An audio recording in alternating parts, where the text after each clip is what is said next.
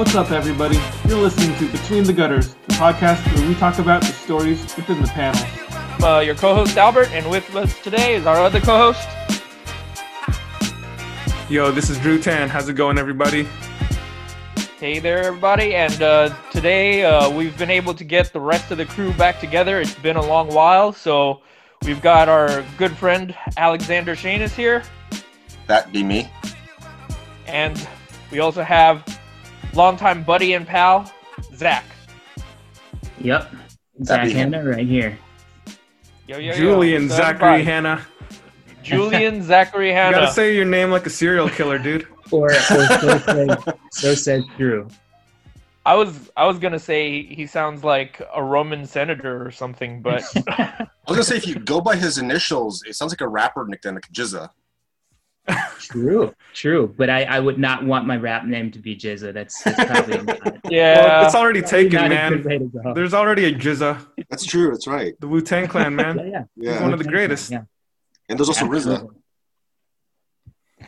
So for today's episode, we're gonna do a little something that we did earlier in the in quarantine, but we're gonna go back and revisit. Well, not revisit, but we're gonna go do another quarantine reads, a quarren reads, I guess you can call it. oh God, this is why I get paid so much to do this. uh, but essentially, we're just gonna, you know, the the quarantine and shelter in place has given us the opportunity to catch up on a lot of our reading. Um, you know, just because we've accumulated so many comics over over our lives, really. So we're just gonna go over. Uh, in this episode today, we're gonna go over what we've been reading. Sounds good. Sound good? yeah, let's do it. All right, let's jump into it. Drew, do you want to go first? Foist? Sure, man. So there, there's just been a bunch of stuff that I've been reading recently. So I, I won't go into like every single thing I've read. I'll just, you know, I assume we'll just go around and talk about random things here uh, for each of us. So I'll just start off with uh, one of the more recent things that I read. Uh, so like maybe a week or yeah, like last week I read this uh, graphic novel from First Second called a Map to the Sun by Sloan Leong. And that was a pretty uh, nice book about, uh, it's about these teenage girls, right? Um, and they, two of them become friends over the summer and they get along pretty well. But one of them, due to circumstances, ends up having to move uh, away from the state and she's gone for a couple years and then uh, you know a few years later she moves back and, and now they're in high school um, and things are different between them because the girl who left kind of left without you know leaving a message or answering any calls from her friend. Uh, so it's about them readjusting their friendship uh, being the people that they are now and also uh, getting along with some other friends of theirs who and all all five of them it's a group of five friends who end up joining uh, the high school basketball team together. And it, it just kind of follows their their journey of friendship and takes a look at uh, yeah it, it's it's really about like that sisterhood and the friendship uh, expressed through this uh, shared interest in in basketball and uh, it's really poetically done. The, the artwork is, I believe she colored it herself. I could be wrong. I'd have to grab my copy and check the credits, but it's got a really interesting uh, color scheme where it's it's very neon. It kind of reminds me of like Miami Vice or something from the '80s at times, but it, it's not colored for realism. It's, it's actually colored for for moodiness and the Hmm. evocative qualities uh, that the color brings out. So that that's definitely something I would recommend to you guys. It's a book that I discovered from uh, somebody that we follow on Instagram. So I, I just saw someone posting some pictures of it, and I was like, that looks pretty unique. So I checked it out from the library and read it uh, pretty quickly. Nice, nice. Okay, uh, so okay. I mean, Yeah, I, been, I was I've gonna been ask reading a lot you- of library books lately. Since the library It's opened good. up, I've, I've checked out a bunch of books again. It's good. We got the time, so we might as well, uh, you know, use the library as a resource, right? yeah, exactly. Because honestly, there's a whole bunch of books for us to read out there, and we can't read everything, and we can't uh, own everything. Is is really the more realistic thing. Like space is Yeah. limited, I was so gonna say you may have the time, but it doesn't mean you have the money. exactly, exactly. So kids, use your local library. It's not just for a place where homeless people go to pee. exactly. I don't know if you know this, boys and girls, but there are actually books in there that you can read and use for other purposes. and use.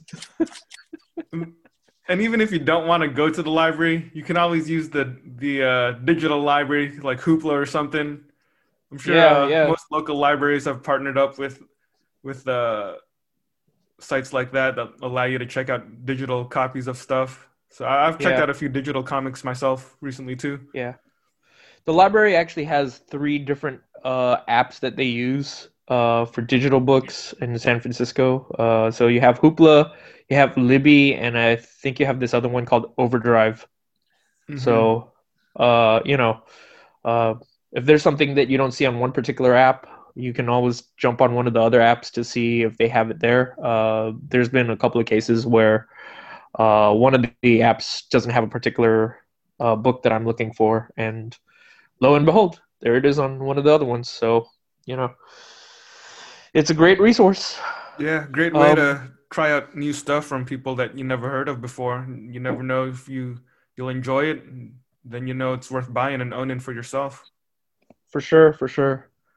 Um, should we just go in a round and just go? Yeah, uh, yeah. I'm, I'm interested in hearing what you book? guys have read. Okay. Uh, I'll go next. I'll just go according to how our Zoom profiles are are showing up on my tablet.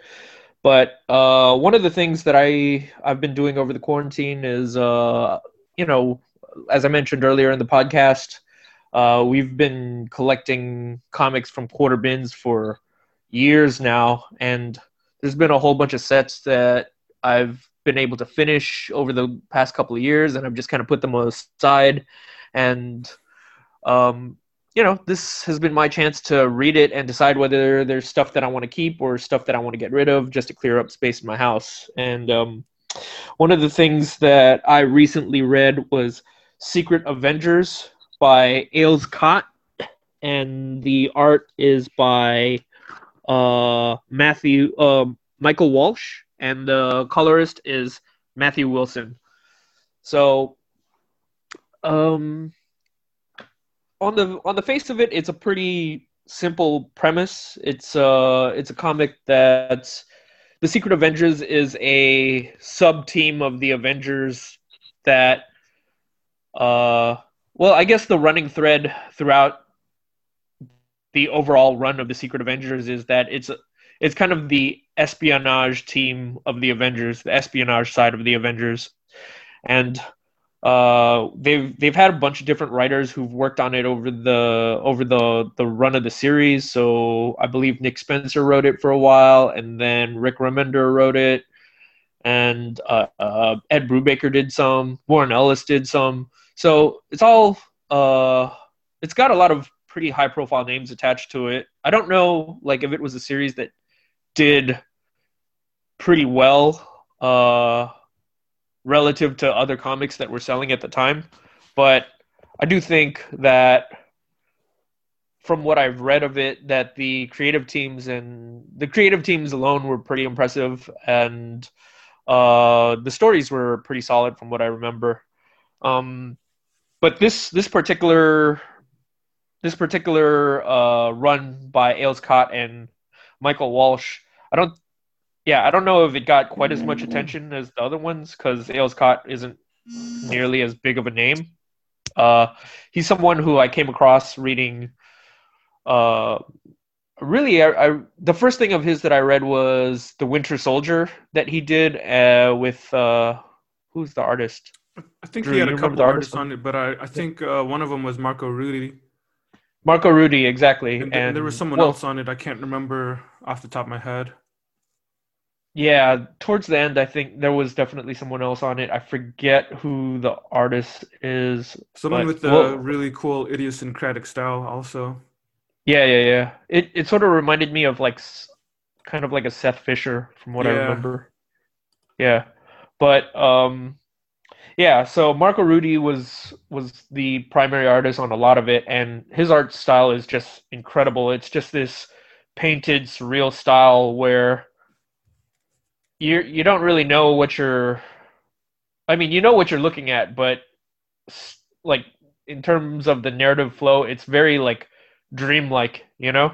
Yeah, So, so I remember finding all of that in the quarter bins and reading that entire series, and that was just a fantastic series. So, Ales Kot has been someone who's been on my radar ever since, and uh, I have to say, his Secret Avengers is it was a fun book. You know, I mean, I think towards the end there are things about it that I really had to pause and think about, but um, yeah, like so uh, in terms of the basic premise of the story it what he does is um, he he takes his specific team of secret avengers and he makes their roster uh, he really makes it a spy comic so the roster is you have um, nick fury jr not nick fury um, you I'm also not a fan of Nick Fury Jr. Man.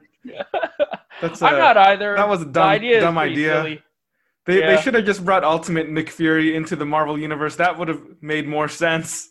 Yeah, I don't know why they had to they like they ended up destroying the Ultimate Universe a few months. Okay, so for those of you who don't know, um, you know, a sidebar, a tangent.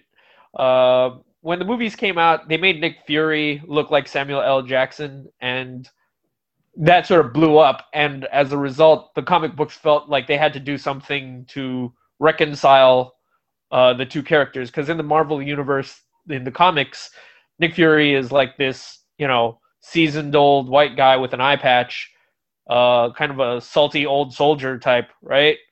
Um, I, I was the first thought, one of the random thoughts that came to me was uh, Michael Hasselhoff on his in his TV, his TV uh, uh, TV episode. David Hasselhoff, not Michael Hasselhoff. Sorry. Uh, they did a made-for-TV movie where David Hasselhoff was the guy. So, but Nick Fury doesn't look anything like David Hasselhoff, as far as I can tell. um, but anyways, so as a way to reconcile those two things, they, um, so in the comic books, there's a comic book version in an alternate universe that looks like um Samuel L. Jackson, but in the regular universe, the main universe, they still just had the regular old Nick Fury, and the the way that they decided to reconcile those two things was by telling us that Nick Fury actually had a long lost son that none of us knew about, and he happens to look like Samuel L. Jackson. Which, I mean, it's a very soap opera ish trope. Like, I don't, I don't have any problem with the Samuel L. Jackson Nick Fury. Like, I, I have my, uh, a, you know, I have my level of affection for that Nick Fury too. But I, I just don't, I don't buy the idea that you know he's got this 30 or 40 year old son that was just around this whole time and we never knew about and he happens to be a super spy too you know it's pretty silly it's yeah. I, I it's pretty hard to believe like I said, I would have rather they just brought the Ultimate Nick Fury into the six one six universe. yeah and you know to continue this tangent i've i've thought about that at length and i actually think that there would have been more story potential for bringing that nick fury over to Oh, this yeah. universe because because the way that they established that nick fury in that universe he was kind of a bastard He was Uh, man. Uh, like there were times where he was just at odds uh, like there are times where he definitely did heroic things and he had his noble moments but due to some other writers who weren't as good he he has a spotty history of his own um i believe jms did uh ultimate power and he basically made Nick Fury the villain of that story, and that's not something that was great. But you know, I think that was uh, that might have been a, one of those stories where it was nine issues, right? And I think three writers wrote each. I think Bendis might have been one yeah, of them like, too, I- right? I think it was Bendis, Loeb, and JMS. yeah, that's two thirds not good. Yeah, so Yeah, that was a lost cause for Bendis before he even began. yeah. He they they tied a, a weight around his neck and then threw him into the ocean. Yeah. So I, so I have a question. Um, this run of, I guess, Secret Avengers and so forth, was that around the time when the plan was in place to eventually merge the Ultimate Universe with the 616 universe? Uh, I want to say that it was a little before it because this Okay. again we this is the point in time where we first start to see Nicholas Fury Jr. Uh, Okay. assume the role of Nick Fury in the Marvel universe. So I think prior to this, he had, I, I want to say he'd already been around for a little while, yeah. but um, But did that run? I don't of- know did- when. Go ahead. Did, did that Ales Kot run come out before or after Secret Wars? I will have to check. It says here 2014. So okay, I don't that's know. before Secret Wars. Yeah, so so if they had just waited maybe a year and change, they could have just merged those two universes and brought that Nick Fury over. But oh, right. That's the reason why I ask is because uh, if they already had in mind that they had like a plan two years in in the future, like we eventually want to merge the Ultimate Universe in there, then it just feels Yeah. like introducing this all of a sudden character that, like you said, a super spy didn't know about for 30, 40 years. yeah, And when you merge it, I don't know It's if you do dumb. the character, but it's like at that point, it's Yeah. like you need two um, of the same kind of Nick Fury at that point in the same universe. Yeah. well, if Well, I was writing what it, happened not after Secret go- Wars is that the universes didn't actually merge. Only Oh. a select handful of survivors from the Ultimate Universe transferred over. Sure, like I know, like Miles Morales is Spider Man, and Yeah. I don't know how else, whatever. Well, I was gonna say if I had a chance to write the Marvel comics, what I would do is I would have taken Nick Fury Jr. and I would have revealed that he was actually the Nick Fury from the alternate universe. Okay, That he was Ultimate Nick Fury all along. Yeah, and it was just him, like, you know, being a He's being- bastard, he was being a super getting spy. out he of was getting out of Dodge. universe. Yeah, exactly. He like it was established that he knew how to that he was already kind of jumping universes or like spying on other universes or whatever. So But don't you think it's Yeah. funny that that uh, if Ultimate Nick Fury wanted to infiltrate the Six One Six, he would tell everybody without changing his appearance that he would tell everybody that he was Nick Fury's son. I I prefer that to like I prefer that to hey guess what I'm his long lost son. Well, Albert, I'll tell you what, you yeah know, you're right you're right. there's always room for fan fictions. You can always write the alternate version of, of Nick Fury Jr., like retcon of Secret Avengers. Yeah. Well, okay. Anyways, so this version of uh, the Secret Avengers, um, for every run, they've had a different cast of characters, and this one by Ales Kot has uh, Nick Fury, Ju- Nicholas Fury Jr. It has Hawkeye, Black Widow, Spider Woman, uh, Phil Coulson, and uh, and as their tech guy, they've got MODOK. and I actually have a lot of affection for this team composition because I think for all of the other for most of the other uh um for most of the other Secret Avengers comics or runs, they've had I mean they were still like spy related, but you you still had that element of superpowers. So like I think Nova was on one of the teams and um Yeah, like the original know. Secret Avengers had Nova, uh, War Machine, Valkyrie. So they had some Yeah. pretty high powered uh, heavy hitters. individuals. Yeah, Yeah. exactly. But this this this particular team really felt like it was a team of spies. You know, uh, they were pretty. Uh, except for Spider Woman, I'd say they were all pretty well grounded. Okay, Spider Woman and MODOK, but MODOK wasn't really like a fighter or whatever. Even Spider Woman has a background in comics as a super spy, though. Oh, okay, yeah, you're right. She, I think she was. Yeah.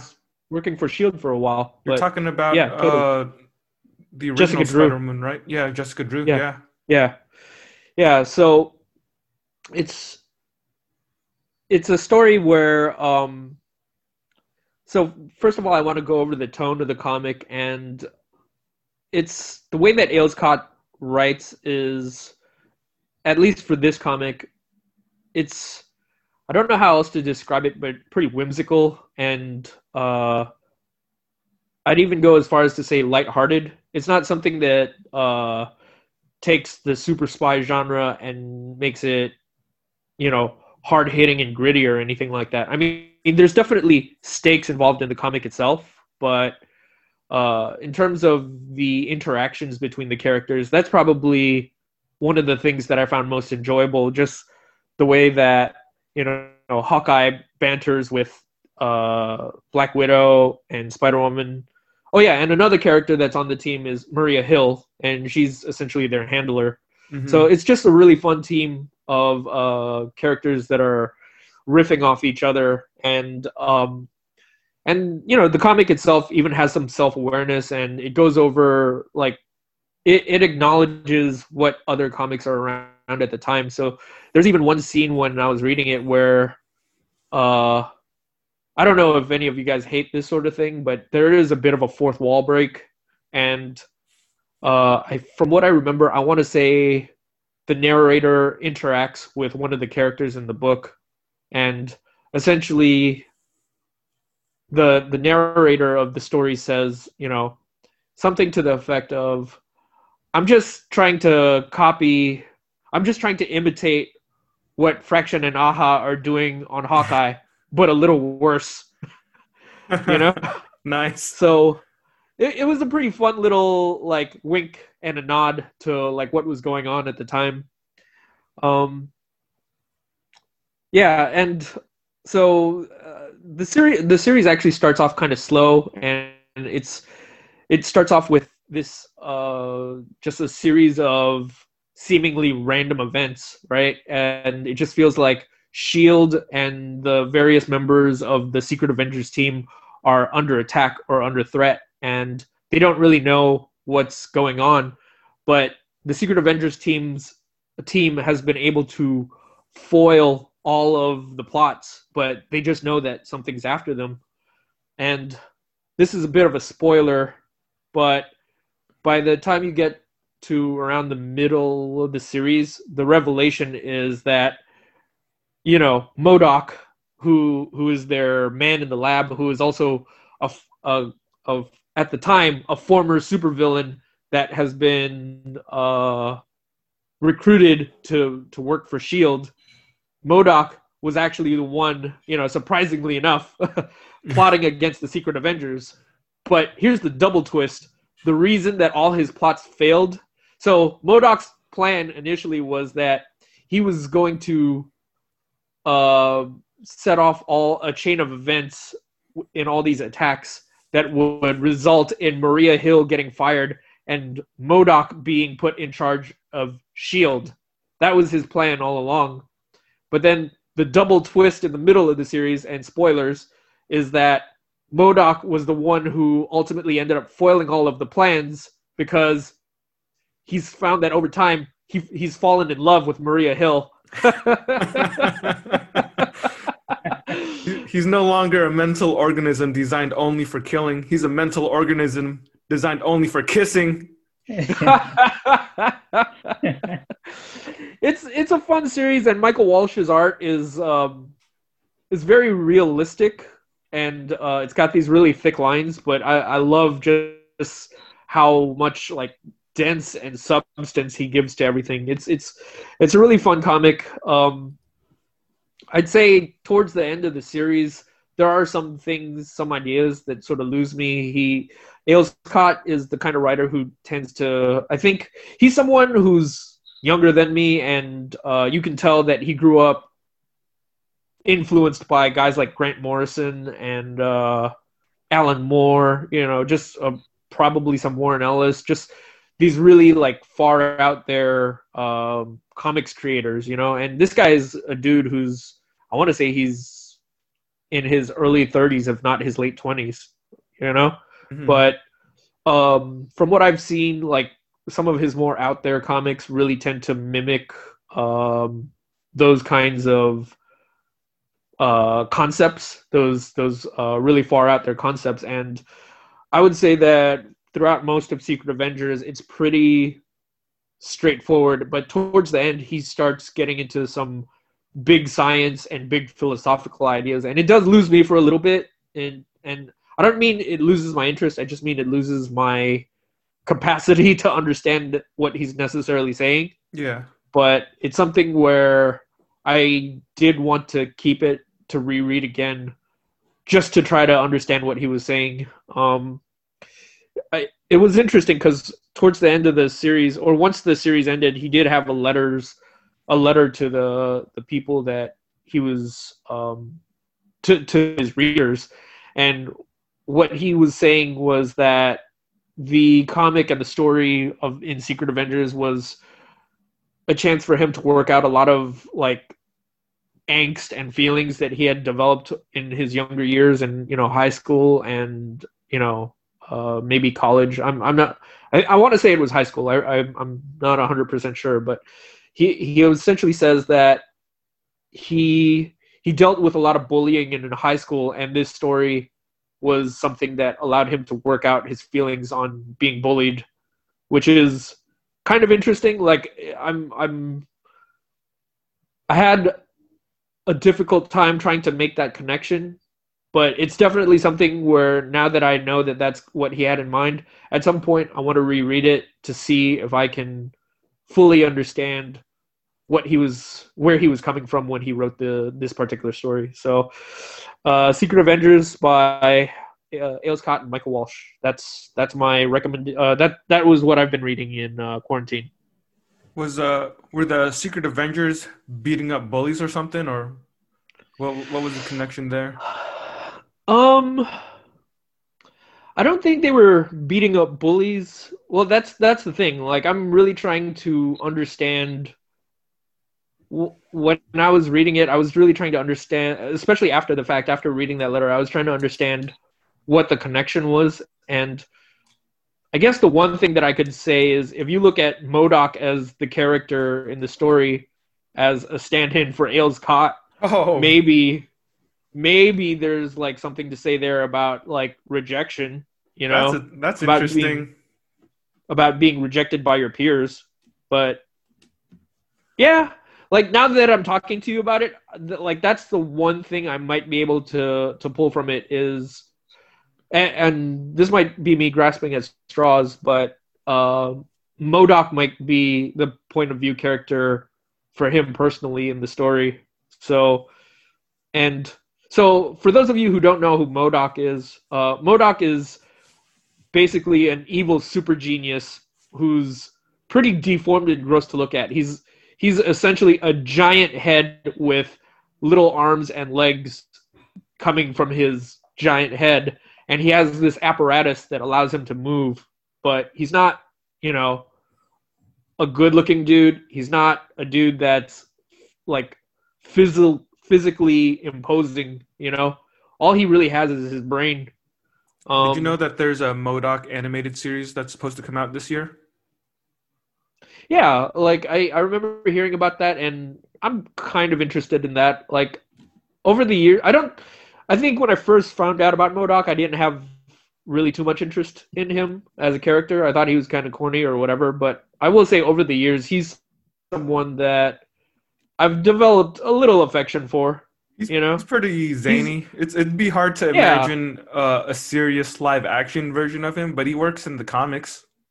Yeah, exactly. Like he works as a cartoon as a zany character, right? Like yeah, he could be like Brain in Pinky and the Brain or something like that. in the cartoon, uh, Patton Oswalt is gonna do his voice. even better. I'm in. I'm in for that, Yeah. man. I'm, I totally dig that. And Yeah. I would say that um, the way that Ales Kot writes him in the uh, Secret Event.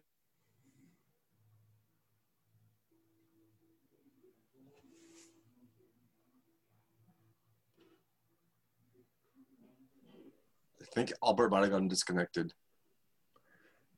I was on the edge of my seat trying to grasp what he was saying too.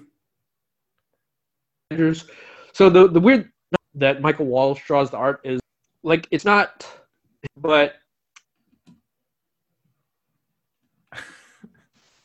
hello. Oh You guys hear boy. me? Sorry. Okay, I, I hear you Okay. now. Yeah. Sorry. I think I froze for a second there. Yeah, for But- a while. Yeah. Uh, I was gonna say that um, Michael Walsh's art is uh, pretty realistic, but he's able to capture the zaniness in Ales Kot's script. So it's it's uh, yeah, uh, like I think it's a it's a it's a good run. You know, I, it's something that I'm gonna hold on to. Something I'm gonna try to reread again, maybe like a, a year or two down the road, just to see if I can process further uh, what is being said. Nice. Nice. Yeah, you know, just for that MODOK plot twist, that kind of makes me want to read it. Like, if for no other reason than that, and the rest of the story sounds good, sounds interesting, but for that plot twist, one, I would want to read it, and uh, two, actually, for the stuff that I've been reading, I think I might actually have kind of a comparison in terms of zaniness for that. So just just remind me about that later on. Um, you know, when it when it comes around to me, but it was kind of funny when you start talking about, you know, he's just this big essentially head with like little arms and, and legs sort of popping out. That's that's a really good description of him. Especially like Yeah. thinking about it like artistically, like how you would draw that. It, you can't draw that with a straight face. Like it's just it's got to be fun when you draw it. Mm-hmm. yeah. Well, I I will say that there's a way that you can do him as like a, uh like a horror character or something. He could be kind of like you guys remember Kuato from Total Total Recall? Uh, vaguely, it's been a really long si- time since I've seen Total Recall, though. I don't Was he that remember much. little guy inside a big body? Yeah, he's he's like he's basically like a Siamese twin uh, that's grown out of a dude's stomach. Okay. I, I It's think I really gross. Yeah. Yeah, it's really gross, but like you know, you can you can do MODOK as as a as a really gross like horror character too. I think That's there's a true. way to do it. If they did a MODOK uh, in the live action Marvel Cinematic Universe, he would have, He'd have to be disgusting. Yeah. Yeah, absolutely. Yeah, that's true. That's true. I, I don't think I'd really want to see that, but it is true. You can do- you can pull it off. I want to watch Yeah. you see that. we we go to Uh, the movie theater. I'm just gonna be watching Zach's. You're just gonna turn Yeah, turn gonna to turn him it- and turn just sit Zach. there watching him the whole time. exactly. Watch me uncontrollably recoil in disgust, like yeah. gagging on my snack. Yeah, it's not good. I just hear you retching from the from the side. Shouldn't have ordered extra butter on the popcorn. Why did I order foie gras at this movie theater? Why did I decide to go for the lobster tail? I'm like, hey Drew, we're gonna have to leave early, man. I don't think I can make it. I don't think I can do this. So, All right. What about you, Zach? What have you What have you read lately? Uh, for me, I've been, I've actually been reading a lot of stuff. Some of which is not comics, but uh, the comic stuff I've been enjoying. Um, I pulled some of that old uh, Jack Kirby stuff out. So uh, Mr. Miracle and uh, New Gods. Nice fourth some of world that stuff. Classic. Yeah, yeah. So I've been slowly making my way through that. Um, and then some manga as well. There's this manga that I read called uh, Black Clover. So trying to get caught up on that. It's been kind of cool. Um, Nice. but yeah, mostly, I think mostly what I wanted to talk about this time is uh, Kirby stuff because there's, you know, it's so dense and there's so much stuff there. hmm Um, so yeah, Mr. Miracle for um, people who don't know, and this is going to be kind of tough to summarize because the both of these are like really jam packed, like super epic works uh, of Kirby's. He's like building this whole, essentially building whole worlds, building whole universes. Um, so think of it like, you know, the Odyssey or the Iliad or something, but it's it's Kirby's version of it. So um, Mr. Miracle uh, is essentially this the story of like this guy who's an escape artist and how he he comes to be but of course it's kirby's version of an escape artist so you know he starts off on on this world called uh, Apokolips and then um there's stuff in there that kind of ties back to New Genesis. There's kind of a duality between uh, Apokolips and New Genesis. Apokolips is like the hell type world, and New Genesis is more like, I don't know, like Eden or heaven or like kind of a utopian kind of world. Um, there's an interplay between the two. And of course, somewhere in between all that is Earth. And then, you know, there's things that happen there. But I think that's in New Gods. So I'm describing them both because they actually both sort of tie in at one point. But Mr. Miracle, back to Mr. Miracle, his actual name, uh, get this, is Scott Free. And uh, Kirby himself makes kind of a joke about it in the comics. So it's kind of a running joke that that's the name that he took for himself.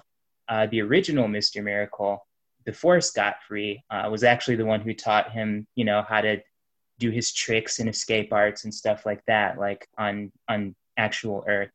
Um, but he assumed that mantle and uh, became Mr. Miracle. And so this is the story of like all the exploits and all the stuff that he's been going through, like going between worlds. So there's like this world, and then there's um, Apokolips, and then there's you know the tie-ins to all the things that happened in his past, and uh, all the technology and stuff that he brought here from there. Um, and then there's all these different characters that kind of pop in and out of the story as well. Um, and if you know anything about about Jack Kirby, it's kind of it's really fun for me because as a creator, I'm thinking about him sitting here, you know, thinking up all these characters and drawing it out. And he's got the the worlds and the technology and the tanks and the weapons and all this different stuff. So um, it's just it's a really fun kind of I don't know, like kind of a ride or kind of a romp through like all these different adventures and misadventures uh, Mr. Miracle goes on. Um, so the fourth world stuff, far as I can remember, I don't remember all the details. I think Drew or probably Shanus can speak to it a little bit better than I could. Um, but I think he broke from Marvel, right, sometime in the 70s or something to kind of work on his own stuff, correct? Yeah, he was basically uh, tired of Stan Lee for a while, I think, and DC offered him a lot of money, or I don't know if it was a lot of money, but they offered him a deal to do their books, and he could create his own kind of his own new stuff. So he went over to DC in the '70s and and did the the Fourth World series. Yeah, yeah. So the other thing that's really enjoyable about that, I was going to say, is, um, and thanks for that too, by the way, Drew. Um, but I was going to say it's it's kind of like um, raw, like unedited Kirby. Like it's completely mm-hmm. him coming up with the stuff and the stories that he wanted to tell. Uh, so this stuff, I mean, most of Kirby's stuff um, before that had been for Marvel, and that was actually, you know, I read a lot of that stuff growing up, which is like, you know, the your Fantastic Four and uh, you know Doctor Doom and like all these these characters and stuff that he would come up with. So that's where I knew Kirby from. And Drew and I were talking a while back, and he's like, "Oh, you know, he did DC stuff too." And I was like, "What? Like Kirby on DC? Like, when did this happen?" But when he went over to DC, this is this was like him. This was his chance to tell his stories uh, and come up with his own mythology. So Mr. Miracle uh, is a part of that, and uh, New Gods is also another big part of that. So New Gods is like I don't know, the closest thing I can think of to describe it is if you think of quote unquote like the pantheon for Marvel, you know, like Thor and and um, all the people in in Thor's region, you know, where he lives. The Norse uh, gods and all that. Yeah, Norse mythology and stuff like that. Um, and think about how that relates to the Marvel universe this is kind of in a sense like a, a, dc equivalent and i don't mean that in a way to say like it's a direct one-to-one equivalent but what i mean is he's developing this mythology and this pantheon that becomes integral uh, later on to the dc universe yeah um, so in new gods you got characters like Kalibak, like uh, black racer um, there's a couple other characters honestly like i had never seen before or never seen since. There's like Fastbak or something like that then, yeah. Slig. Yeah slig. Slig's actually one of my favorites. He's kind of funny. Um but yeah a bunch of stuff that like can't forget my, about orion the main oh, yeah. dude. Yeah yeah orion. Um Darkseid I don't know if he is that his first appearance or just one of his earliest appearances in New Gods. Uh, I actually think his first appearance in a comic book was one of Jack Kirby's Jimmy Olsen issues. Okay. Because when Jack Kirby went to DC, he he did four books, and they all he was doing them all at the same time, which is crazy. So they gave him Jimmy Olsen. They uh, also let him to start Mr. Miracle, the New Gods, and the Forever People. So like he was doing all four of those at the same time, drawing and writing. Can you believe Wait, that? wait, wait. Well, hold on, hold on. At, that, at the same time. At the same time. Jimmy Isn't that ridiculous? is the first appearance of Darkseid. That's a key issue, kids. It really is. I mean, it's old enough to actually be worth something. oh yeah, I bet it's worth something for sure. But we ain't those kind of people. Yeah. so, So, so Zach, you. Oh, sorry. I was Sorry, gonna ask. Go ahead, Albert. Go ahead. Oh, I was gonna ask you. You said that there was like a connection to like zaniness. Um, Yeah. I mean, yeah. I'm kind of curious what you were trying to, like, what what the connection may have been.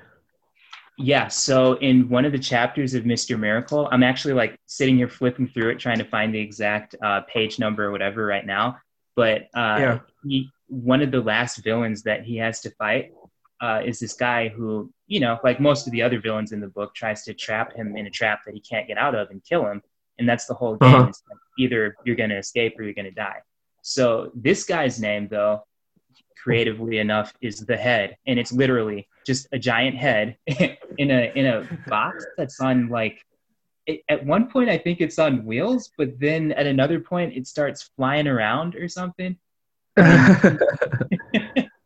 Its weapon is like he calls them brainwaves, and so it's like this sort of like telekinetic attack thing. But like, it's just again in terms of zaniness, it's crazy and it looks goofy and it's funny to read, but you know, it's just like par for the course with all the other kind of weird stuff that's going on. That's uh, that is pretty funny. yeah, it man. is. Uh, it's around page like 224, 225. It's. Uh, I'm trying to look for the name of the actual issue. I guess the the issue is called Mr. Miracle to Be, but it's part of that whole the whole um, you know progression of issues that are in in that larger uh, mythos. So Yeah. Actually, one thing I wanted to mention was how the I think it's the first issue of the New Gods, but it, it tells you like the origin of, of how they came to be. And it, it starts off with this I forget the exact wording, but basically you see this uh, the aftermath of a of a cataclysm or a, a Ragnarok, and it says there came a day when the old gods died and new gods came to take their place or something like that. And it, it basically looks like Kirby is killing off Thor and all the Asgardians and all those characters that he developed at Marvel. And now there's something better to take their place. I always thought that was a fun way to to begin, you know? yeah, no, I definitely I definitely caught that. I picked up on that and it made me chuckle when I read it. Um, yeah. there's there's so much though man there's so much to love in here and i think to me one of the things that stands out the most um, well for one is the characters for two i guess is the art because obviously i'm a huge huge kirby fan Mhm. um, I, going back to what you were saying earlier drew about him working on all these things uh, at the same time that blows me away like as an artist that absolutely blows me away given um, at the time uh, as far as I know, like Jack was, well, he was the writer, but he was also the penciler too. yeah. Um, and for anyone who doesn't know, usually, well, actually, I'll, I'll go back to like in those times, like the way that usually comics were made was there. It's kind of a, a production pipeline. There would be a penciler, an ink, an inker, a colorist, uh, a letterer. You know, there's like a whole team of people. You pass it on down the line. Uh, it goes into production and it gets printed out.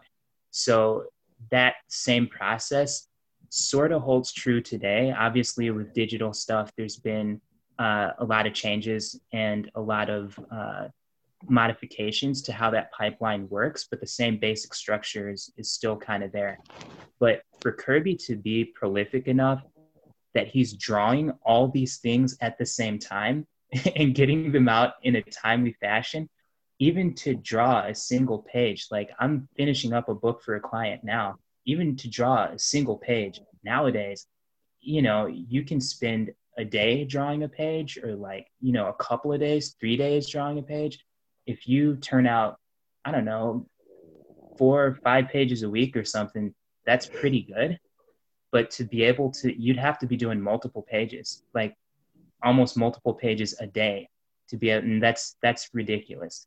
Like thinking about that kind of of speed with the consistency and the quality that kirby has is just it's insane. I mean you can you could probably do it digitally just because there's tricks and stuff that you can do but this is just one dude sitting at his drawing table coming up with all this like some people are, are just gifted and and kirby had it so you know when we talk mm-hmm. about appreciating his work and appreciating the quality of it um, but also just the the prolific nature of the artist himself how he can just buckle down and you'd have to be at your table for 10 14 16 hours a day to be cranking out stuff that that he did like that with uh, the amount of quality the amount of detail that you see it's just it blows my mind. Like even now there's there's creators out there who can't touch um, the kind of stuff that kirby did in in the time that he did it.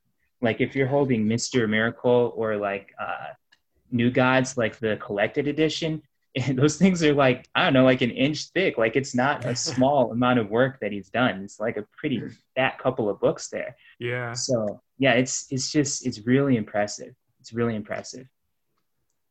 He must have had a whole ton of passion doing those books man because that i imagine that love for what he was doing was what was driving just the manic pace of his output because that's not normal That's true. Like he must have really He was loved, a freak of nature. he must have really loved what he was making, man. That that's the only thing I can imagine. It's like no matter how much money he was getting paid, like I'm sure that he had so much of himself that was in those stories because from from like I, I've read all his fourth world stuff uh, a couple times and like the thing that stands out to me is is that for a, a series that has so many cosmic ideas and uh, you know it's intended to be cosmic and there's all these really i guess science fictiony superhero-ish ideas and concepts just thrown in into every single issue. Like just you're you're just blasted in the face with new ideas and concepts all the time to the point where it, it's a frenetic pace and as the reader you, you almost can't keep up because there's just so much happening. For Yeah, something yeah. like that it's, it's actually a really it feels like a really personal work from him you know? Like it, it actually feels like this is kirby presenting his uh i want to maybe i'll even say his worldview you know? Like this is th- this is like a gigantic metaphor for how he views the world and, and humanity and how, how people should treat one another. And he's just presenting it in this like bombastic science opera kind of fashion. Yeah it's like yeah. a lot of heart you know like a, a lot of like stuff that he obviously cared about. Yeah, and I think it bears mentioning. Um, I think he was like by the time he started uh, working on these things, and as I've just found out, all at the same time, he was in his fifties. Like he, he wasn't that young anymore. So it's like that that even stacks another layer onto like how impressive that amount of work is at that quality. And yeah, I think I think I agree with you, Drew. Like this isn't the it's definitely not the work of someone who was reluctant to do it it feels almost like you know he jumped over for Marvel and he's like, hey, I've got this one shot, I've got this one little window to be able to do my stuff the way I've always wanted to do it, and I better nail this. I'm just gonna like knock it out of the park as best I can. Every single page is gonna be like, and that's how it feels. It's just like bursting with with yeah dynamism and energy and just all this like craziness. Everything he could pack into that, he he put into it. Um, so yeah, man, um, definitely enjoyed that. Highly, highly recommend. Uh, anyone to be able to read like Mr. Miracle or New Gods or any of the Fourth World stuff. I haven't made my way through uh, the entire Fourth World saga yet. I've done those two, so I'm probably going to check out the the next two in the set. Um, I'm trying to think if there's anything else I'm, I'm leaving out here. There's, I mean, there's a lot, man. Like the the mother box and the aero discs and the crazy technology and The boom tubes. Barda and yeah, yeah, the boom tubes. That's the other thing I meant to kind of bring up. I'm not sure. I actually wanted to ask you about this, Drew. Um, I'm not sure how exactly the mythology that's established here ties into the DC universe going forward. Because growing up, like I was mostly a Marvel kid, so I didn't read a lot of DC. But it's just like if we're gonna talk, you know, boom tubes and mother boxes and Apokolips and new genesis. So I'm reading this is the start of all that. And then what happens after that? Like how does it develop to, I guess, where DC kind of is today, or how does it tie in? That's what I'm asking. So, New Genesis and Apokolips, they're they. I don't. If you gave me an interstellar star chart, I wouldn't know where they were. Like I wouldn't be able to point them out to you. But they they exist in the same plane as the rest of the DC universe. Uh, but for the most part, like the Green Lantern Corps, know better than to go there. You know, like they don't they don't go to Apokolips. They're not. you know, it's like. It sounds like Apokolips is the bad neighborhood. Yeah, it really is. It's, It- it's, it's the the, it's the other side of the tracks. You don't go down there.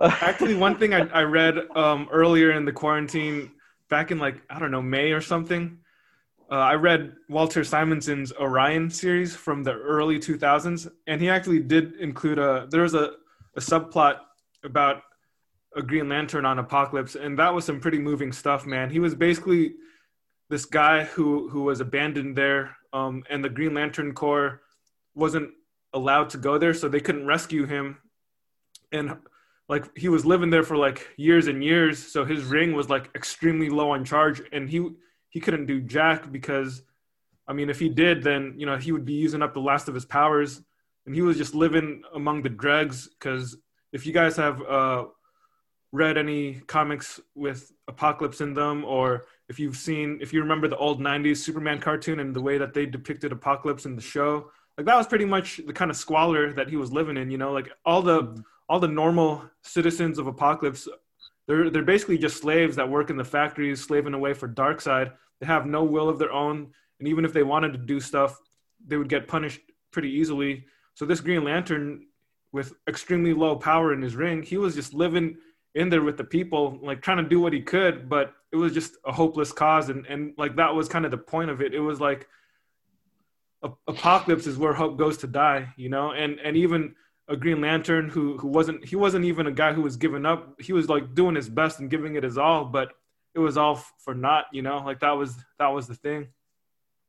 the thing about that that makes me laugh is when you when I think of Apokolips, it's like all the citizens of Apokolips they just slave away like you know I don't know how many hours in a day they just work and slave away doing what they do, but I don't even know what it is that they're actually producing. Like I feel like the like their general output is just misery, you know? Yeah, like they just push a wheel and it really doesn't do anything except just make them exert all of their energy and be miserable and that in and of itself is the value of pushing the wheel like it doesn't crush grain it doesn't make you know weapons it's just you know Darkseid feels good when people suffer, man.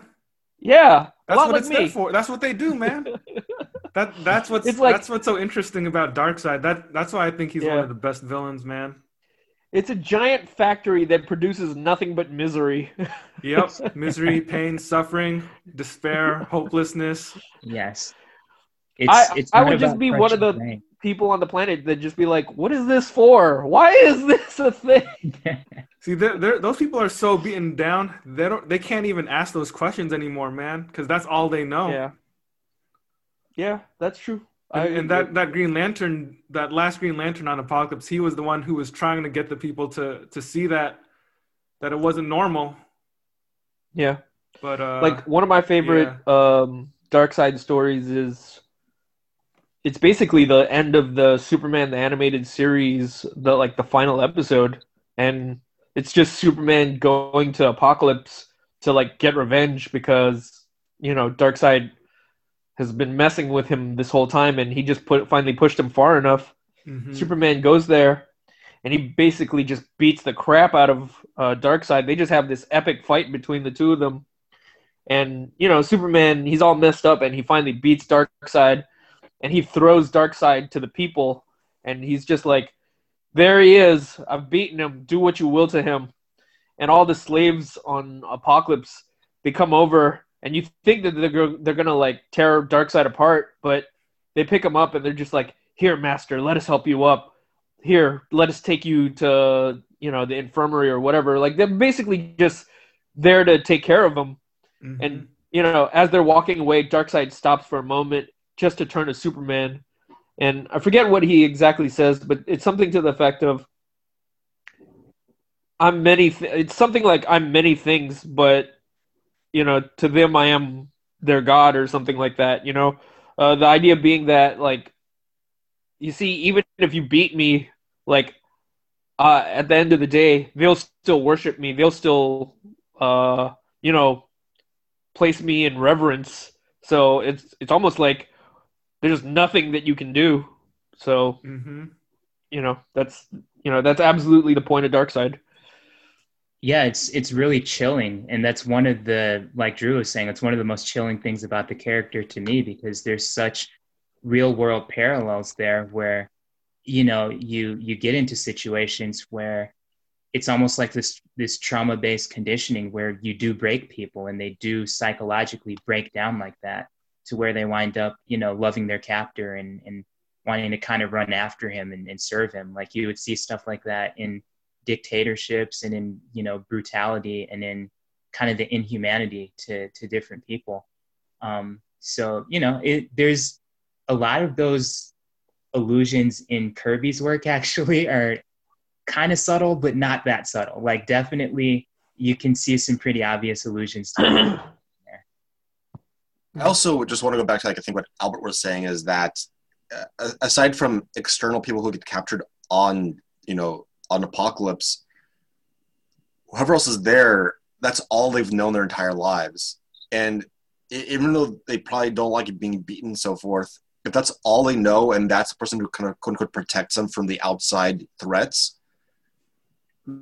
then then they're indoctrinated to believe that that this person is is kind of their savior. And oh far cry you know think about like um the the uh, royalty aspect of what dominated a lot of europe you know prior to like the 1800s is that a lot of the kingships they didn't really care about their people. Like they squandered money left and right on their personal fancies because they were the rulers and yet the people still you know proclaimed love for the leadership you know up until influences like um, ideas of democracies and people and people controlling their own lives came through in the 1700s but for the longest time like you could be living in squalor and yet you would defend your your kings and queens to death you know?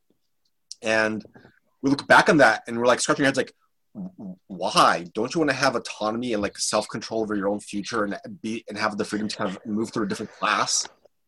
And and i felt like a lot of that was is like you should look at darkseid and it's, he's kind of that same like figure for them is that he you know kind of provides them the existence they have and that's all they know that's all they can see.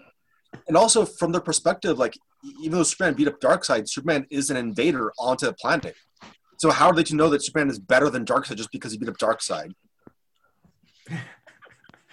Well, Yeah, I'd also a good point. add, I'd also add, you know, as another layer of context, but I think if we're to look at a broader um, worldview, like you might even say that even if it's not Superman, even if they topple Darkseid and they're left to their own vices to rule themselves, there might even be an argument to be made that who's to say that even them ruling themselves is that much better, right?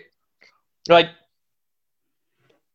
I'm pro democracy, like as a concept, but I think there's more than enough examples of what happens in a power vacuum, and you know, when when Darkseid is gone, uh, like I could definitely foresee a, a type of world where whatever fills his place could be that much worse, even if it is uh them, right?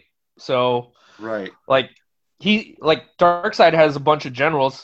Like I've seen my fair share of stories where uh you know they where their representation isn't particularly great and I have maybe even less less faith in his generals ability to run the place and less faith that they're not going to be at war with one another tearing Apokolips and into even tinier pieces and ruining that much more lives so That's Who knows, usually what man? happens when Darkseid is not around.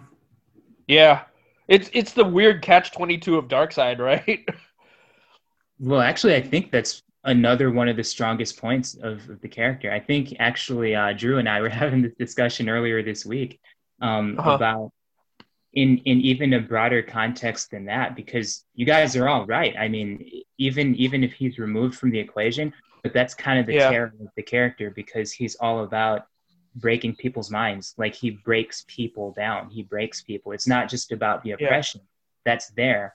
Um, that's the Yeah. external thing. But even if you remove him, then sort of that seed that he's sown mentally um, still Yeah. perpetuates. It's still there. The people are brainwashed, if you will, even to Yeah. try and open a free dialogue and have a Yeah. debate. No one's debating should we have democracy or not in Darkseid's kingdom. Like if, if you utter an idea like that, you're gone. You're going to get crushed. Like your freedom of thought is not even allowed. His whole drive is to find like the anti-life equation, right? Like he wants yeah complete control and the removal of choice. Like he doesn't in anything that allows people to choose um, freedom for themselves or choose anything but him as their God is like anathema to him. So yeah his whole drive is about the removal of of choice and the removal of free thought, the removal of freedom completely from anyone. yeah Um, so yeah, it's it's interesting to kind of look at how that plays out yeah just in the comics and in the different characters. But yeah, it's definitely again not a not so subtle commentary on on Mhm. things that have actually transpired in history. Yeah. It actually reminds me of like one other like story, uh, which is it reminds me of Kingdom Come. Like I, I think we've talked about it on this podcast a little bit here and there, but one of the so Kingdom Come takes place in the future of the DC universe, and one of the things that we see in the future, we we go to a future version of Apokolips, and it's still this squalid hellhole, and you know, uh, I forget who it was, but they go to to Darkseid or who who they think is Darkseid, and they only see him in uh, in silhouette. But when he turns, it turns out it's Orion, and he's having this discussion with I forget who he's talking to, but he essentially says that him killing Darkseid was this curse because you know Apokolips ended up going into disarray, and there just ended up being worse disorder, and the curse for Orion was that ultimately he had to assume the role of Darkseid in order to restore order. So they were like so broken that even without Darkseid, they needed some presence like Darkseid, and it ended up becoming a prison for Orion, and he ended up being forced to become the father that he hated. Mhm. It's it's pretty crazy. Wow, yeah, that's powerful. And, I mean, yeah, that particular that that's a brilliant piece of work by the way. I mean i kind of Yeah. wish i had gone back to that and like read it before so i could talk about it now but yeah that's man that's one of my favorites. And yeah you're Kingdom right. Come That is was- awesome, dude. yeah kingdom come is ridiculously awesome. Um but yeah that was a really powerful moment that stuck with me too. I remember that when i read it Say what you will about Darkseid as a cosmic tyrant, but at least he made the trains run on time. uh... Nice. okay. what have you been reading, Seamus? Um, let's see. I recently read um, Plutona by Jeff Lemire and The Bounce by Joe Casey, um, Awesome. as well as um, Brubaker and Phillips Pulp. Like those are the things I read. I would say in the past two months. Um, I guess I'll talk about Plutona. Um, just because I feel like I feel like the pulp might get its own like special thing in the future. Uh, so Plutona is um, so I, I discussed this over text with Drew uh, maybe a few weeks ago when I finished reading it, uh, and it it resembles a lot in flavor to Powers by Bendis and Oeming, in the sense that there's this world that has superpowered people in it, but the focus isn't necessarily on the superpowered people, but more so the consequences and what's happening around them, um, to the people around them. And it revolves around a group of kids. Um, I can't, I forget what if they're in high school or if they're, in, I think they're in middle school, maybe early high school, or it's like a blended school because one of the girls has her younger brother also going to the same school. So it's it's not clear if it's like a K to eight or K to twelve kind of school thing. But uh, what happens is you have this varying set of kids. One's kind of like this, like he tries to be like um, a jerk because his home life is really terrible, but he's not really a jerk. But he just like plays it off to like hide the abuse he's going through. Like the the the, the stereotypical, I think, um, conveyance of kids who are in rough households kind of take on this hardened attitude, but are just looking for help themselves. And the rest are like just usual kids. One's has a really good friend, but she's awful to her friend. Um, in terms of like borrowing things and not giving them back and so forth like that. And one's just kind of self infatuated. It's it's kind of a funny motley group of people so at some point they're like walking um, back from school and they come across a body of a down superpowered person and they check the body and she's cold she's clearly dead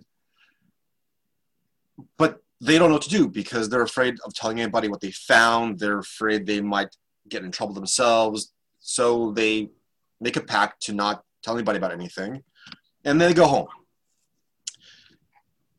of course, there's one kid who's just like a superhero fanboy, superpowered. Like he follows like the chronicles of their adventures and so forth, and he recognizes who the superpowered person is. And for and for all intents and purposes, you know, he's like the calm voice of the group. He seems the most rational. But you realize that he's had this obsession over superpowered people, and he wants to be superpowered. And so he's convinced that if he can somehow transfer the blood from this superpowered person into himself, he could get these powers. And so the story revolves around um, his plot to kind of do that and how he gets caught by the younger brother of one of the girls he's in the group. And so he lets him join in on that just to keep the secret. And it's it's an interesting commentary on the idea of self-harm in with due to an obsession of something that really doesn't make any sense, but but for that person, it's it's the world to them. It's also a like I wouldn't call it a coming age story because not really coming of age, but it is just a fun like like view into what are the like real consequences of people who don't have power, especially kids, surrounded by and influenced by that which is powerful around them. Like doesn't that make you desire to have that kind of power too? Doesn't that make you want to be like them, like your your heroes? Like, um, but it, it I don't know. It just I like it just because you feel for each of the characters, you feel for what they're going through, and you understand them, even when they're being um, kind of jerks to each other or behaving in ways that you like. You want to slap them around and teach them some lessons as kids, not that I encourage slapping kids around. That's not always the greatest thing to do. But You sure about that? I'm I'm pretty sure. I'm pretty sure. Man, me and you have very diametrically opposed philosophical views on the subject. Uh, my my personal philosophy is you should slap as many kids around as you can because you're only going to be bigger than them for so long. you need to good get your money's worth. well, well, Albert, what about slapping around old people? That too. That too. There's only so much time before you don't. you have need strength to get as much slapping of powerless, weaker people than you as much as you can because someday you will be old and vulnerable and unable to claim what was rightfully yours. Okay. Um, how about slapping women? Sure. What are we If you can find one right that's that's weaker than you, if I can find one that was weaker than me, by all means. I'm laughing not because it's important to me. I'm laughing because of the absurdity of the statement. Just to be clear.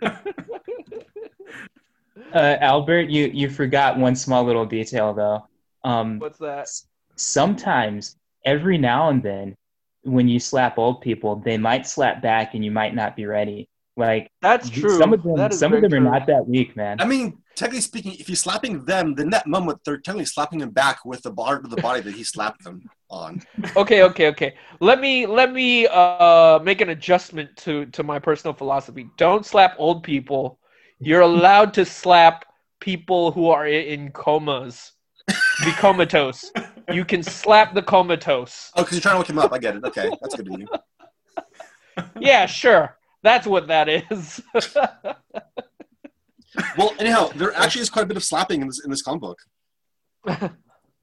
he Slapping just comes into the hospital every weekend and he makes his rounds just slapping coma patients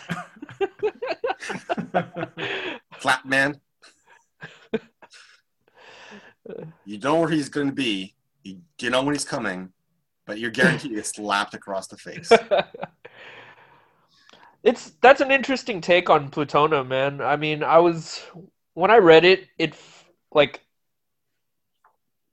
the thing that probably struck me the most about it was that it's it felt like it started off as this this story about bright-eyed optimistic kids and you know hopefulness but it's actually pretty chilling once you get towards the end you know there's it takes a pretty dark turn from what To i remember fair, they weren't all bright-eyed and cheery. Well, okay, so I hate doing this, but I'm gonna do it anyways. Um, but it, for me, it's something that reminds me. It it it harkens back to stories like um, like '80s kids movies, you know, about like plucky underdog kids. So, you know, you have your Mighty Ducks or your uh some. Did you say Oh. Breakfast Club? Yeah, I, I think I compare it to like, Kids in the Breakfast Club. Like, Yeah, Breakfast Club counts. I was gonna say Goonies, Mhm. uh, Monster Monster Squad. So you know, it, it takes the premise of these kids that are, you know, and there's also you're right. There's there's a bunch of different tropes of the types of kids that are in their little group, in their little gang. So there's always it always feels like there's this one troubled kid, and it ends up being the kid with the heart of gold, right? but you know, over the course of those stories, it's about how they build these bonds over the course of like whatever adventure that they're going through, and ultimately they come out on the other end uh, closer than they did going into this into the story and kind of being victorious. But with Plutona, it's kind of the the inverse of that in that you have this group of kids and you know the, you have all the various different tropes of kids and they go into this uh, adventure and i don't want to give too much away unless you know you you want to you know, I Um, don't, well, I don't want to give much away. Like, I was trying to give just a general synopsis of like, like who's like who the characters are in the sense of, and their connection, Yeah. what they're trying to do, because the ending of this um, little miniseries is like it's brutal. It's Like, chilling it's brutal man. on two fronts actually, because yeah. because there's it really and on two fronts almost like i won't say three fronts because something happens to one of the kids yeah. who is and it, and and what happens in reflection to kind of what results kind of momentarily after that, Yeah. like makes what happened to him almost seem worthless. Like what led Yeah. him to that point was like if he had known, then maybe he would have been as obsessed, so to speak. Yeah. I Um, mean, yeah. So I don't know. I just I, I thought the ending was like just like perfectly written, well timed, especially since like there are like kind of little backup stories with each issue that slowly leads into the final issue and to like what happened. Um, Yeah. The superpowered person, and it's uh, I don't know like it's it's dark, but like I want to say I, I want to say dark in the sense like it's dark and gritty and like intentionally meant to be dark. It's meant to be more of like this is more like a realistic situation that given the parameters of the universe what these kids are going to is a very believable Yeah. experience and what happened is a consequence of of their misunderstanding of oh, i guess in some sense of life of understanding what what life what the value of life really Yeah. is Yeah. I don't think it's gritty either. Like it, it doesn't no Jeff Lemire doesn't tell the story with the intention of making it gritty, but yeah like In fact, Yeah, the, there the is- coloring is... like for most part, a, a lot of it's very brightly colored. It's it's and the character designs are super cartoony. yeah, you know? and like there's also a degree of innocence to the characters that kind of persists up until the end. But there are moments here and there where you can like when I look back and I, I see these moments where certain characters have these very like momentary flashes of like there is clearly something wrong with them, but you don't Yeah. necessarily right up front until later on, and you see like looking back like oh like there really was Yeah. something kind of wrong all along. Yeah. No, it's totally something where I I'm I'm not gonna say that like Jeff Lemire pulled like a bait and switch or something, but I do feel like he did like the inverse of what you would expect of that kind of story. So yeah, like I mentioned, like something like Goonies where you know this group this this young group of uh, this young gang of kids that are like plucky underdogs come out on the other side being closer than ever like I'd I'd even say that by the end of this story, you get kind of the opposite, where whatever whatever the result of the story was, they're bound by the dark secret of it when it's all over. You know? Yeah, yeah. Like, I I would argue that there are two characters who are closer than they were at the beginning, but Hmm. like you said, they're kind of like in, now intimately bound by what happened. But in in a kind of you would almost say it's left, leaves off like in a s- fictional sense, like you. Like they, Yeah. like they don't want to be reminded by this, and like you can almost feel like the next day They're not going to be friends after this. They'd want to be This- as far apart from each other as possible. yeah, they're not going to be friends after this. And if if I was to project outward into time, I'm pretty sure that they're going to and that at least a few of them are going to be messed up adults. That's probably true. They'll probably be, Yeah. they'll probably be the ones slapping people around. But yeah, hey, no, I- let's not like, judge that behavior.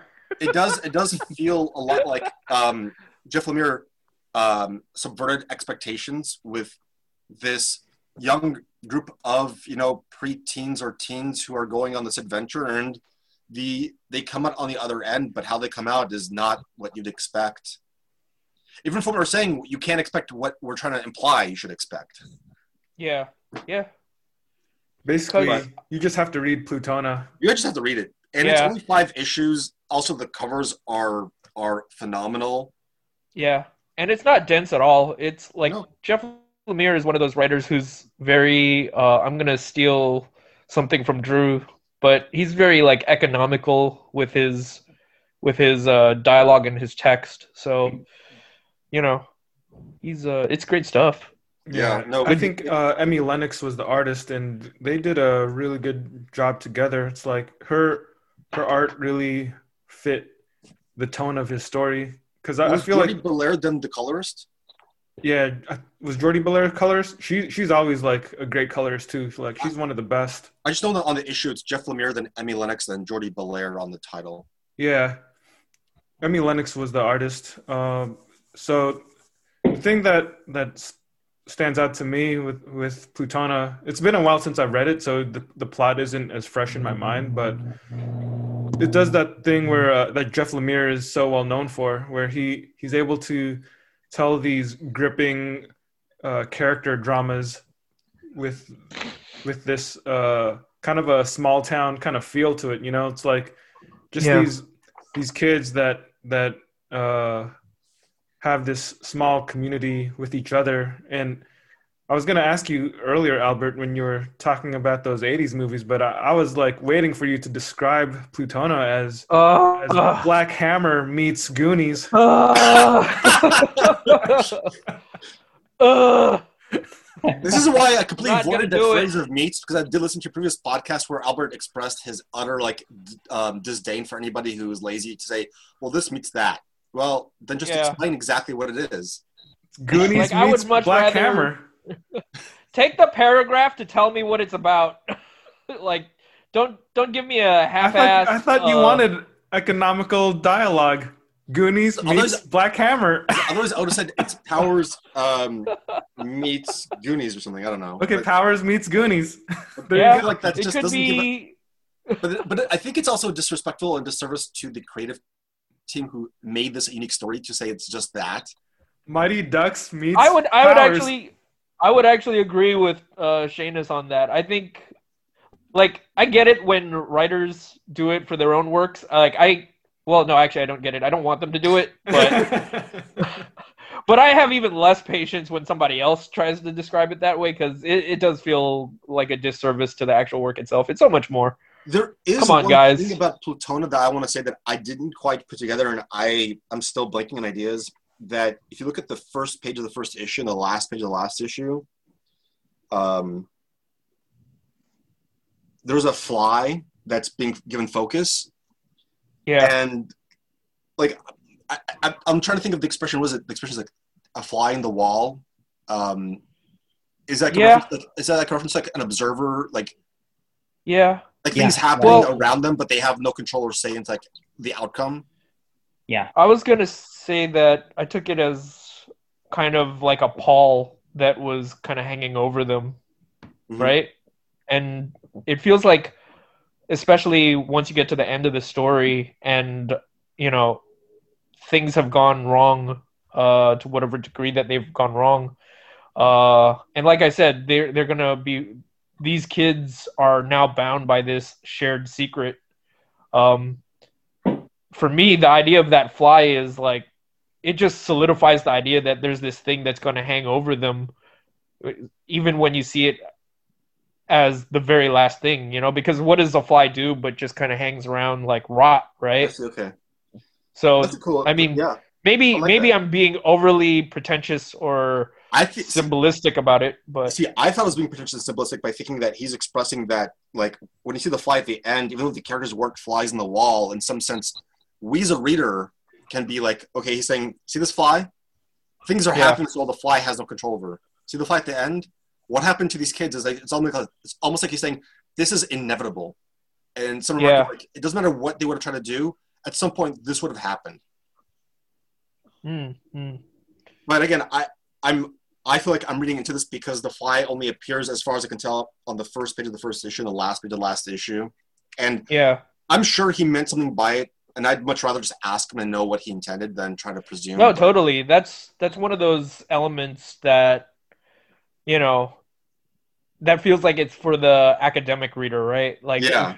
if, if if Jeff Lemire ever had you know gave us a symposium or a lecture on it, that's one of those things that uh or or if you ever took a class on this, that that's definitely one of those elements to, that you would deconstruct just for uh conversation.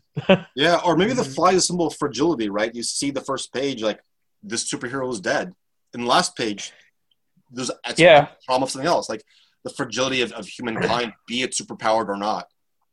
Well, but that was the other thing I was going to add was like so a large part of their a large crux of the story is the fact that it revolves around these kids finding this this dead superhero, right? Yeah. And again, like whatever their whatever the kernel of the seed of their adventure is is already tainted. It's already surrounded by, you know, them trying to cover up this dead superhero, right? Oh, like regardless see. of whether it's a Kinda like- superhero, it's a, like it's a flies will it's a always life. around a car- dead carcass.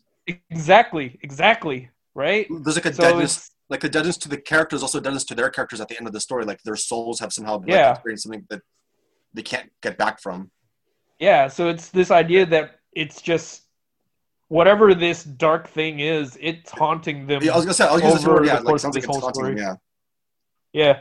Okay, so, So we have like three or four different interpretations. I like that.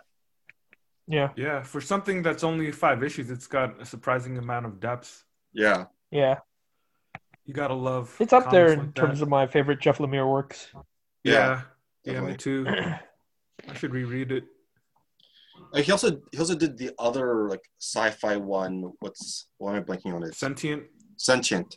That Mm. that was also like a really good one, and also revolves around kids. Yeah, he does a really good job writing kids. Uh, I mean, they're not necessarily kids' stories in the sense that I want little kids to read these comics because they're they're not really for kids. But Right. Mm. when he writes uh, children as characters in his stories, he always manages to make them believable, Mhm. and they Yeah. still they still come across as as kids, but they're they're not the kind of kids that are just uh, they're.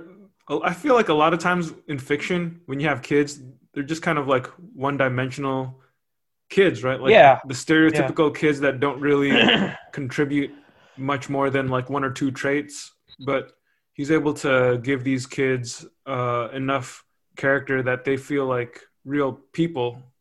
yeah, And I like, like you how could he almost puts them in situations where they still interact with what's happening as kids, like the reactions Mhm. of real little kids, Mhm. but also the fact that as kids they they can persevere, they're tenacious, they they, they are survivors, and they will do what they need to do to kind of take on whatever responsibility they need to. And it won't be perfect, but you know it's yeah, Yeah, it's it's almost like these are the kind of kids that Albert might not slap. sure.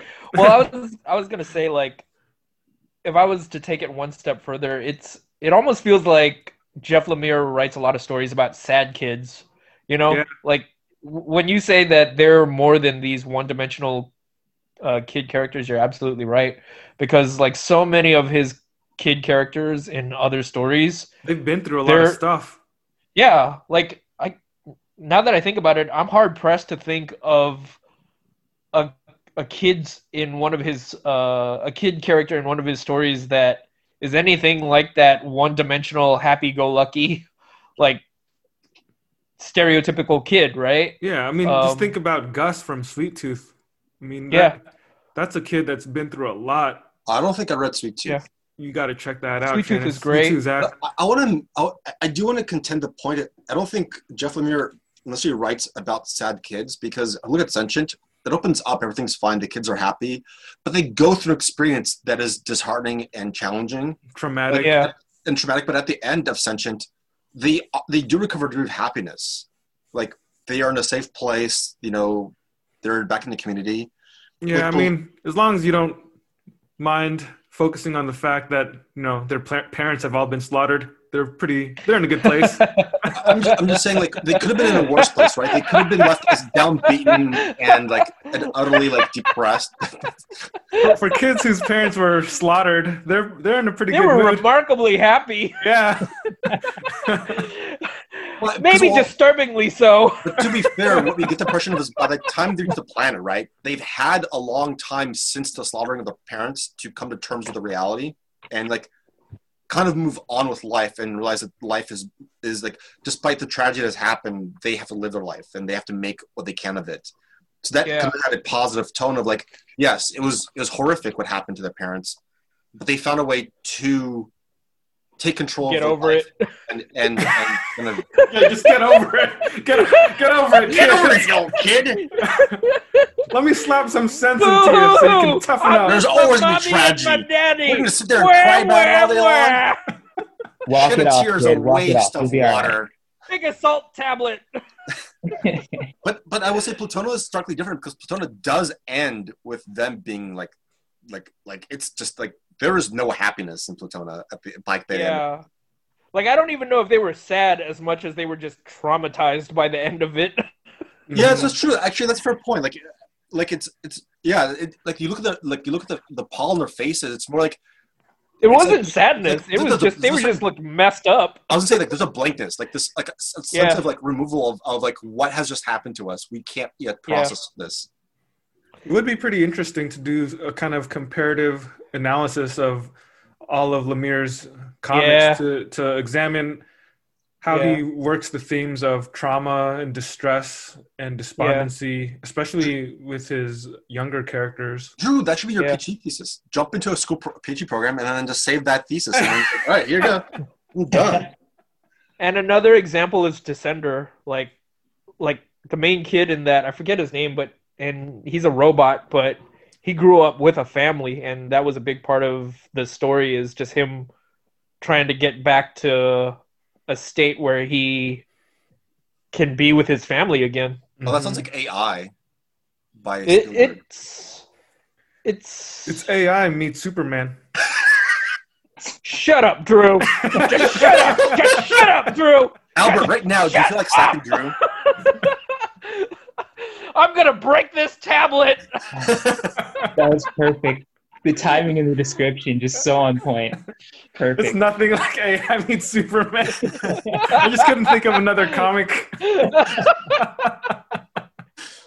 but I will say this: um, me and Drew have like had this conversation before about like some of the stra- stories that resonate with us, and one of the things that he brought to my attention was that, uh, yeah, apparently I'm very drawn to story about like traumatized kids or kids having to you know overcome resil- uh, adversity and you know showing their resiliency and i think yeah like i've i just listening to you Seamus, talk about uh plutona just kind of solidified that uh that realization for me You got to read Like- Sentient Albert. You're gonna enjoy that one.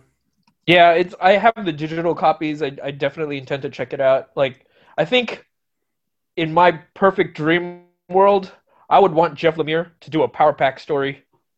Oh, I would that would be amazing. i would be i would be super about that if he ever did a power pack story. Yeah, that would be fun. yeah. Man. So if someone if someone is just gonna get into or get started with Jeff Lemire, because I'm hearing some really good things, and I just don't think that I've read enough or a lot of his stuff yet, or definitely not as much as I want to. But if someone's Yeah. gonna get into it, then uh, what's a good starting point? I'd start with Essex County.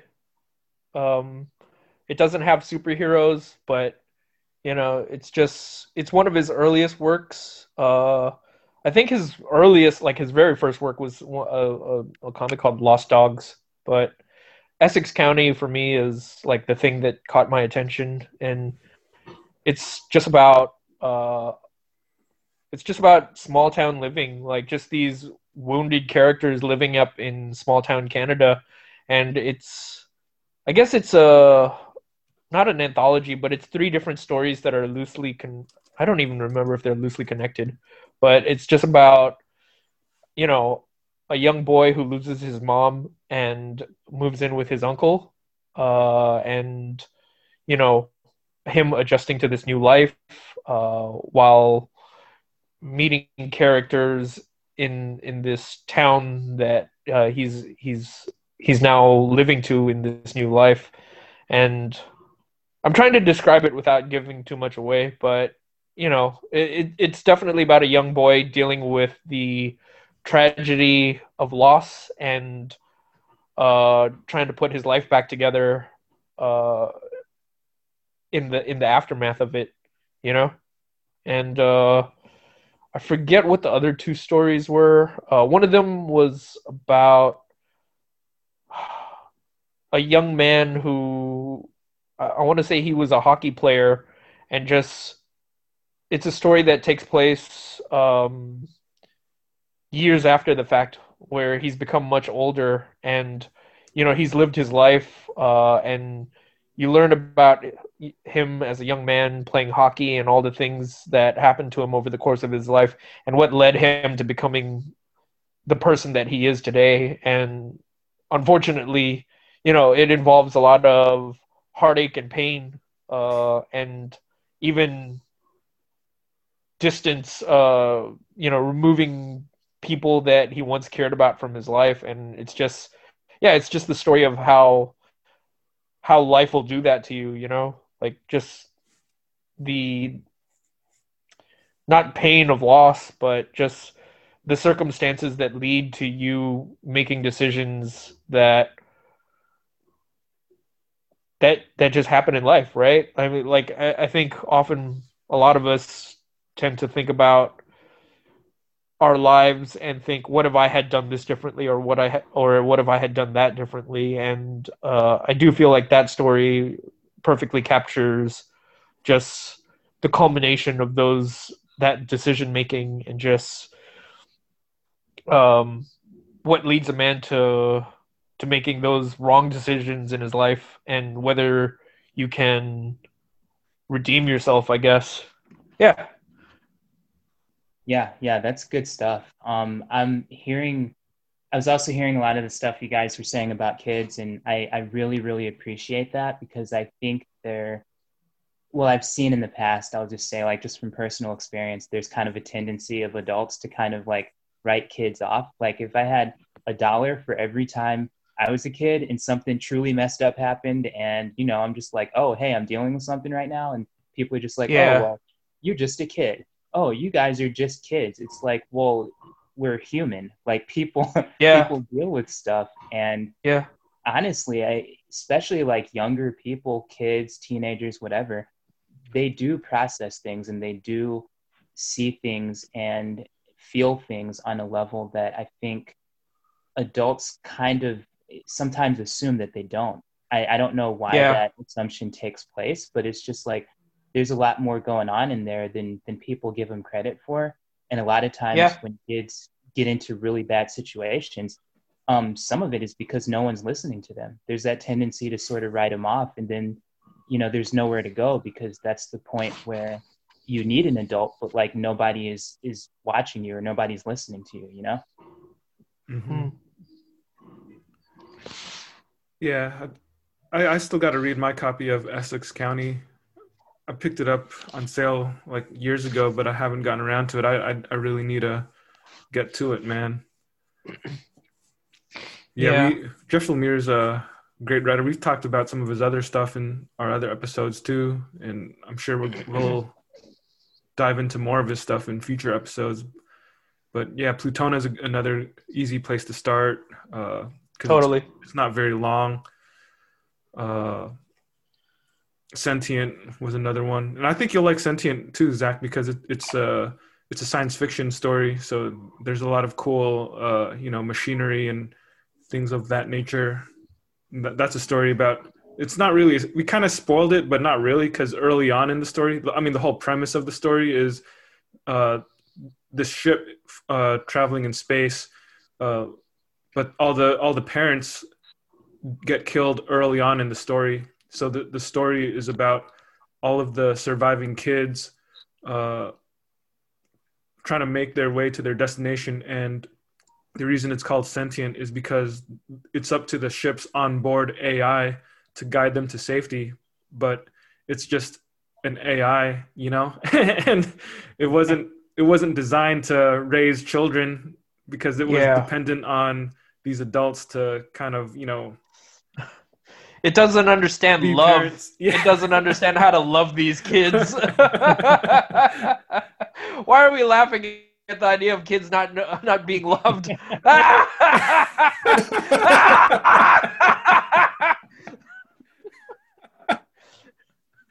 Albert, Albert, if this actually was a comic book, you would be a supervillain. You're aware of that, right?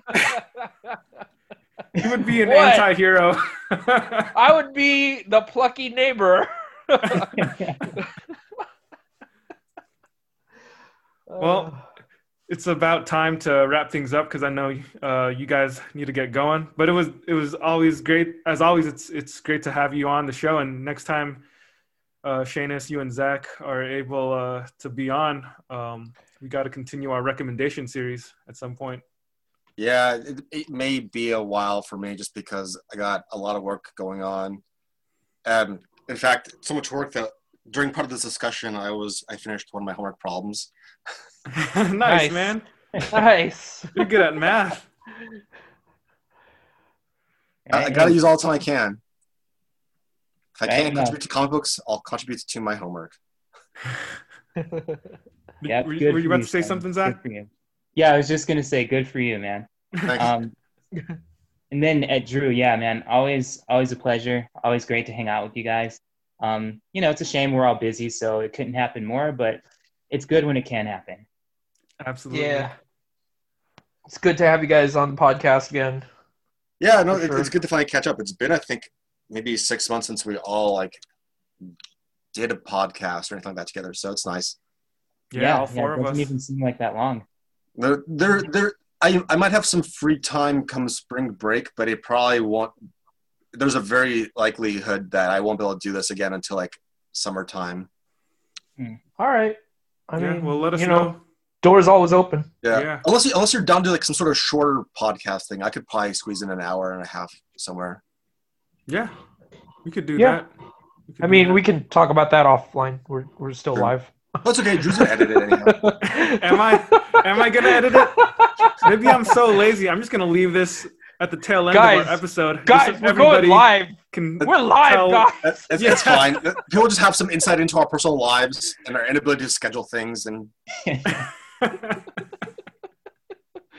we're incompetent at living. Help us. We're us. just gonna we're just gonna devolve into shop talk right on the podcast. All right, Nothing like real time planning. all right, guys. It's, it's it was nice hanging out for a little bit. Um, thanks for the recommendations. yeah, this is between the Yeah. gutters. Signing out. Peace out, everybody. Bye, guys. Yeah. See ya. See ya.